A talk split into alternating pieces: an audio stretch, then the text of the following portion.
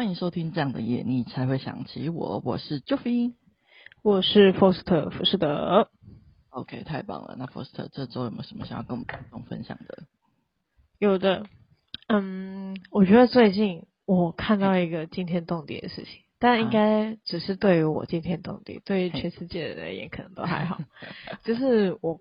莫名其妙看到我的，因为我其实很久没有在用那个社群软体了，然后最近就是无聊在用一下，然后才赫然发现，就是我一个很久的朋友，因为很久他都没有再冒出来，我也很久都没有冒出来，然后就看到他居然在 IG 上面写说他生一个女儿。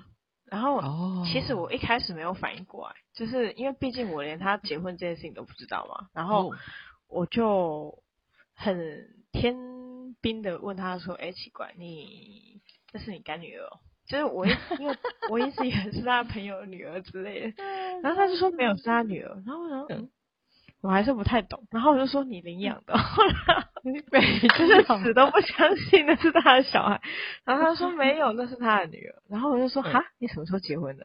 他说还没结婚，然后我就头上有很多很多的问号，我就说好，没有问题，OK，没问题，大概是这样，然后就是我就跟他敲完说我想听就是他的恋爱故事还是什么，因为我实在是觉得太 shock 了，就完完全全没有。就是连一个恋爱对象都没听到，然后后，后面就已经浮现出这么多的事情，对，就是我有点接受不过来。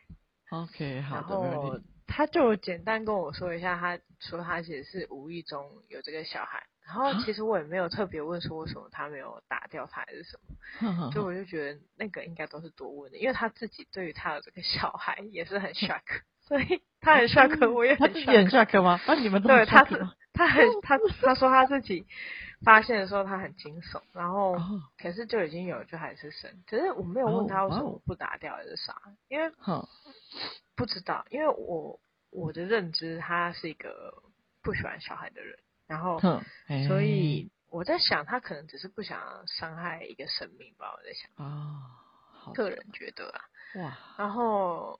反正我觉得是没有办法扭转过来，就是我就说我我接受不了，我太震惊了。他说他其实也还没接受这件事情，然后我就说好，大家都不要接受啊，笑死哇！然后就有一点点就是一直没有办法，就是满头问号这样子。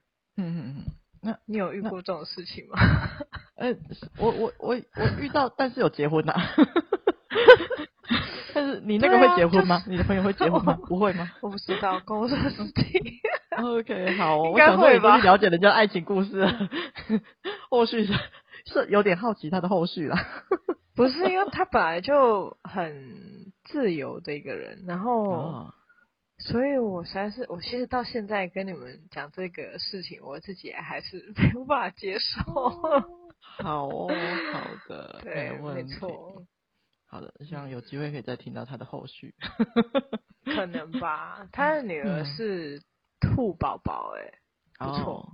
因为以前去算命的时候说属兔的、属马的、属猪的跟我很合，就是会帮我就对了。Oh. 然后也了解，女儿可以，蛮酷的。天哪，等他帮你已经二三十年后了吧？OK，少女培养计划。可以养起来，哎，现在所以你直接变成他干妈了吗？不会吧，这么快？没有没有没有。哦，我想说，嗯，要当他干爸，哈，好烦哦。没有，我只是讲，我只是问问而已，没有。OK，好，再看看吧。当不当都可以。因为毕竟我一直呈现震惊的状态。还没接受就对了，好的，等你接受再聊。好，没问题。OK，我比较期待你的女儿啊。啊，我女儿，我哎、欸，其实我原本今天有有一点想要聊这一题的，就是我不确定我会不会生，但我我我是有想，应该说我是有想，想，因为如果是你的女儿的话，我觉得我可以当干爸，但如果不是的话，哦、我有点不太想当。啊，太感动了，因为还要还要照顾她，还要陪她玩，真的很烦，要付出，要付出很多哎，所以所以其实我有在想说，因为我其实是有点想要生的。但是后，但是我其实觉得我还有很多事情没有完成，然后我不确定我有没有办法为了就是小朋友就是放弃那么多事情，但是后来我想，后来后来我听到某一集 podcast 就是有在讲领养的事情，我突然有点豁然开朗。对，为什么？哎，对，你想要领养就对了。如果我真的没有来不及，就是生小孩，或许我可能会去领养，有可能有这件事。那你可以领养属兔的吗？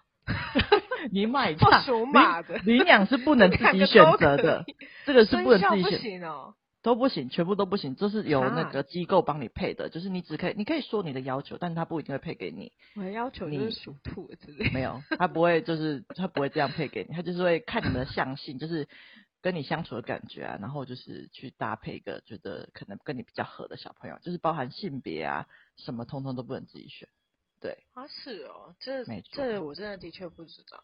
对，我也是，就是前几天就听完 podcast 才知道这件事情，我觉得。但是我觉得，就是听完那个 p o c k e t 就是那他是跟那个沈博阳，就是这个人的那个那个叫什么哦，访问他的一个故事。那大家有兴趣的话，可以去听百灵国这一集。我觉得他这类领养的分，就是讲述这件事情还，还讲的还蛮透彻的。大家如果对领养有兴趣的话，可以听听他们那一集。嗯、我听完之后觉得蛮感动的。对，大概是这样子。不过他女儿真的很可爱哎，真的、哦，是不是有兴趣了？是不是想要当了？再说，再说，之后再看，多相处，说不定就有兴趣了。好的，好的。这个跨麦，好，这个跨麦，好的。那我这一周我想要分享的是，我因为膝盖旧伤复发，结果跑去诊所。不要把我们的频道搞得跟老人一样，好不好？不要讲，我也不知道为什么发生这样的事情，他明明就好好的，但突然就不复发，然后去医院那个诊所给我打了两个两针的故事。对这件事情，其实我只是想要讲说，打针在膝盖实在是有够恐怖的，因为他那个针头超级长，然后只是直接给你戳进去，而且戳进去还在那边边戳边问说，是不是这边在痛？哦，天哪！我直接在诊所尖叫说，是，没错，就是那里，说他快打完，哦，吓死！然后接着我，而且我站起来之后啊，医生又说，哎、欸，我们再打一针那个消炎止痛的好了。然后旁边那个护理师就很快冲过来，然后在我还没有反应过来的时候。就是把我那个手臂、那个那个手、那个袖子打开，然后 直接把针戳进去，实在是我告惊悚。对对，然后不知道是医生是不是第一次看到这么这么嗯比较大的反应，我觉得他们笑的都还蛮开心的，真的很可怕。但是也很感谢他们了，就是非常有耐心，而且非常有效率的诊断跟治疗。我希望我的膝盖快点好起来，我实在不想要再多经历几次这种经验。OK，分享给大家。好的，好，那闲聊完了，就让我们进入今天的主题好了。这篇是我在 D 卡上面看到的文章，那因为觉得太神奇了，就决定拿来节目上分享讨论这样子。那就先由我来简述一下这段故事。那原 po 是在文章里面就提到他跟他女友是彼此的初恋，那已经交往了四年多了。那目前原 po 是二十八岁，然后他女友是二十五岁。那原本没有意外的话是明后年会结婚。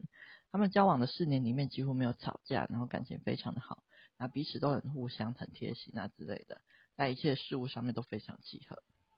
可是原 po 始终有个遗憾，就是他女朋友的胸部只有 A 罩杯而已。那原 po 这辈子都没有摸过大胸部，若是继续跟他女友在一起的话，就是他觉得就真的没有机会可以遇到大胸部了。但是如果分手的话，他有机会这样子。那原 po 说他真的很爱他，那也不想要这辈子都没有摸过大胸部这样子。那原 po 说如果他死之前都没有抓到的话，他会有点心里不甘。那目前有高几率会分手，只是不知道用什么理由，想所以想要上来问女生们要怎么提分手，女方比较不会受伤。那也希望能够尽量减少他分手的痛苦。他说这是他对他最后的温柔，这样子。那后续就是原婆直接没有说任何原因，就是听取其他人建议，然后就跟他分手这样子，然后封锁对方。那之后就被广大的网友就是骂得很惨。那不过他也有上来澄清几点，说就是他不是一开始就喜欢大胸部的，是今年年初下载了 D 卡之后，看了很多相关文章，才渐渐的对大胸部有欲望。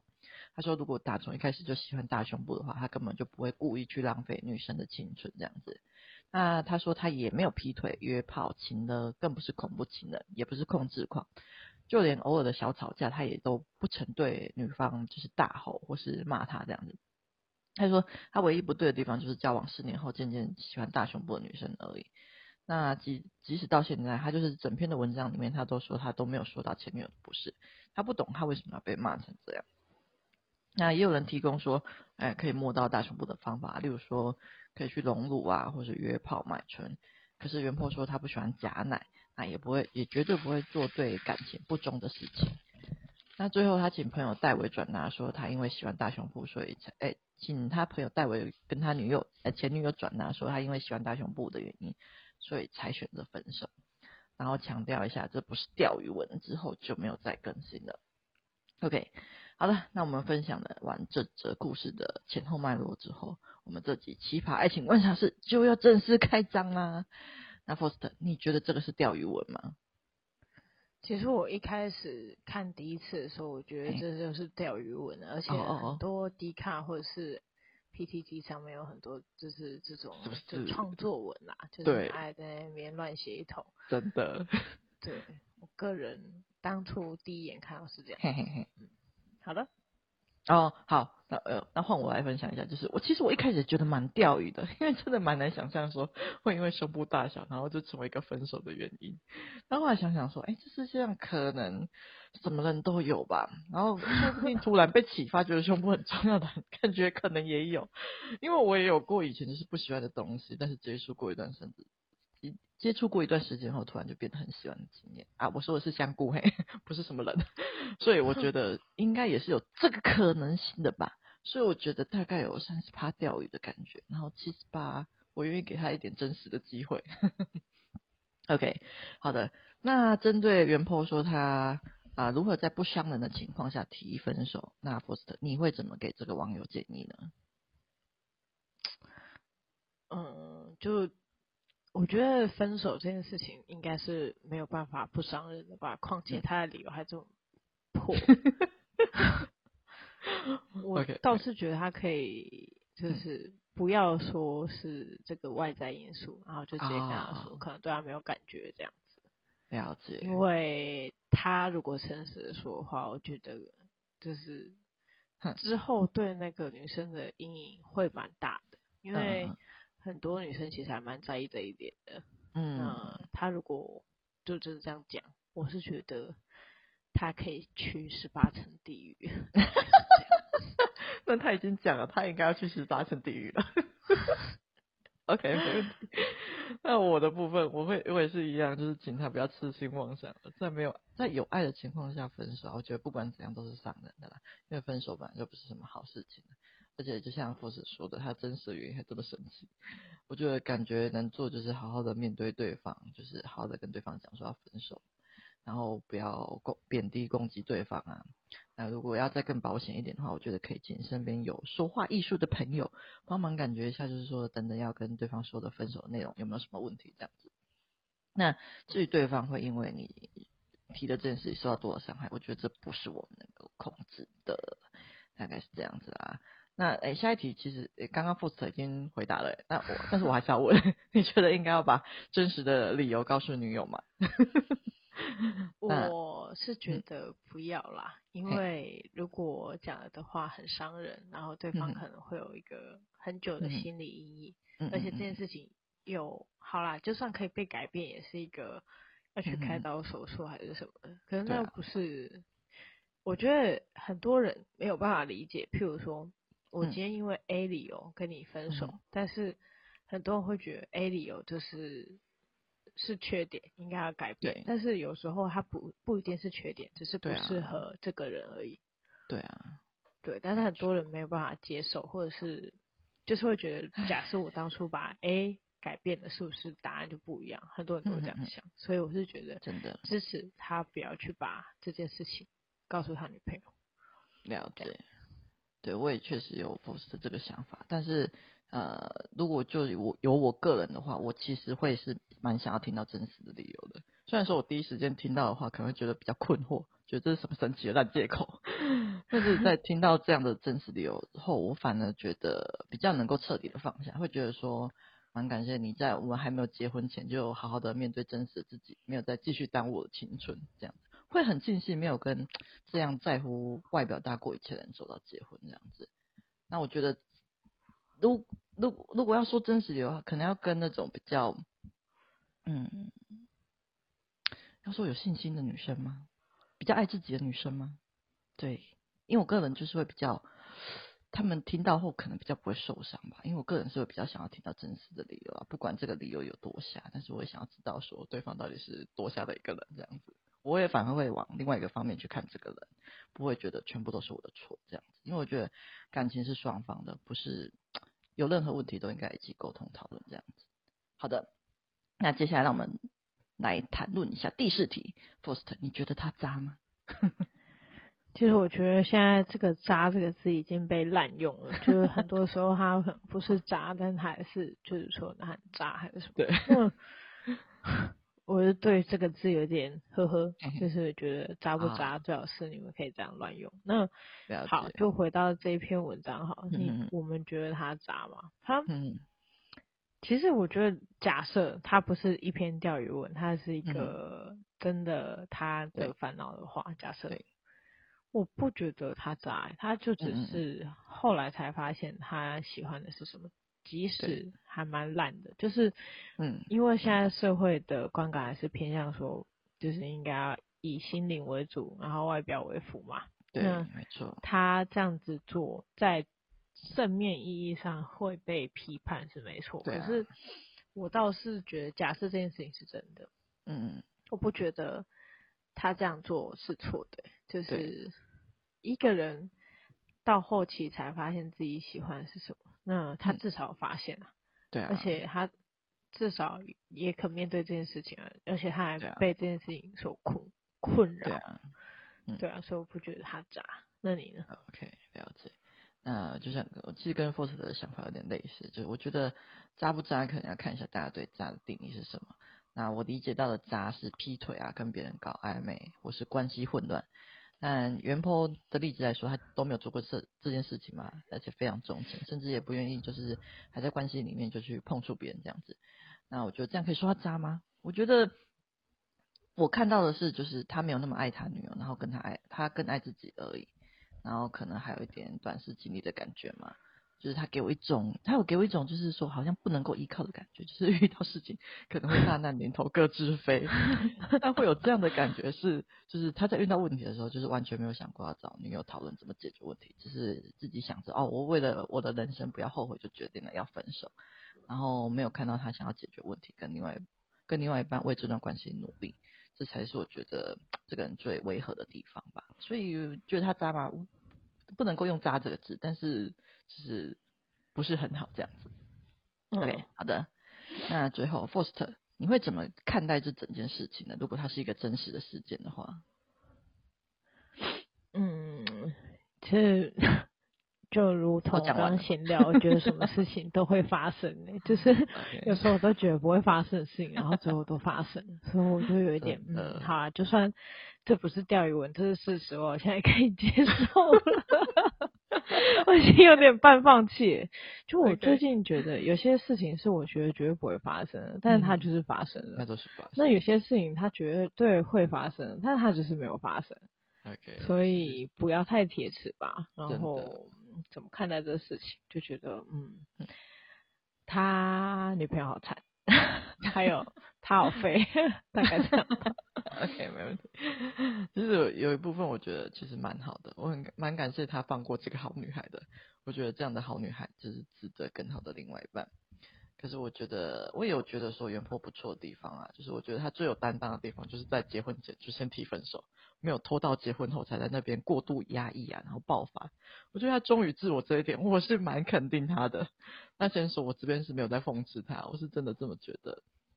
然后我没有觉得说，因为喜欢大雄路分手有什么不对，但我在意的点是对方有没有维持，有没有他有没有一个维持一段关系的能力，是不是一个有责任感的人啊，面对问题不会逃避的人啊之类的。那原 PO 他的问题就是在遇到问题的时候完全没有想过要跟女友一起解决，想办法解决问题。那我觉得这对我来说是不行的。我觉得宁可在一起努力过后失败，或是在说出口说出口后被打枪，也不能够什么都不做就单方面的决定。因为我觉得感情是双方要一起努力才能够维持的，就是可以不喜欢，可以没有感觉，可以有一百个想分手的理由，可是遇到问题有没有想要一起去解决问题呢？我觉得这很重要。就是如果感情遇到问题都没有想过要一起解决的话，那我觉得这一段感情的根基真的是一开始就是很摇摇欲坠的感觉。OK，那这是我看待这件事情的想法啦。希望大家都遇到一个愿意一起解决问题的另外一半哦。好的，没问题。那谢谢大家收听这样的夜，你才会想起我。我是 Faust 福士德，我是 Joey。记得订阅我们的 Podcast 频道，并给五星好评，并且推我们的频道。喜欢的话，请到资讯栏请我们喝咖啡，赞助我们的频道。有好的留言或故事，也可以分享给我们。下一次的主题就是你们的留言啦。耶，拜拜。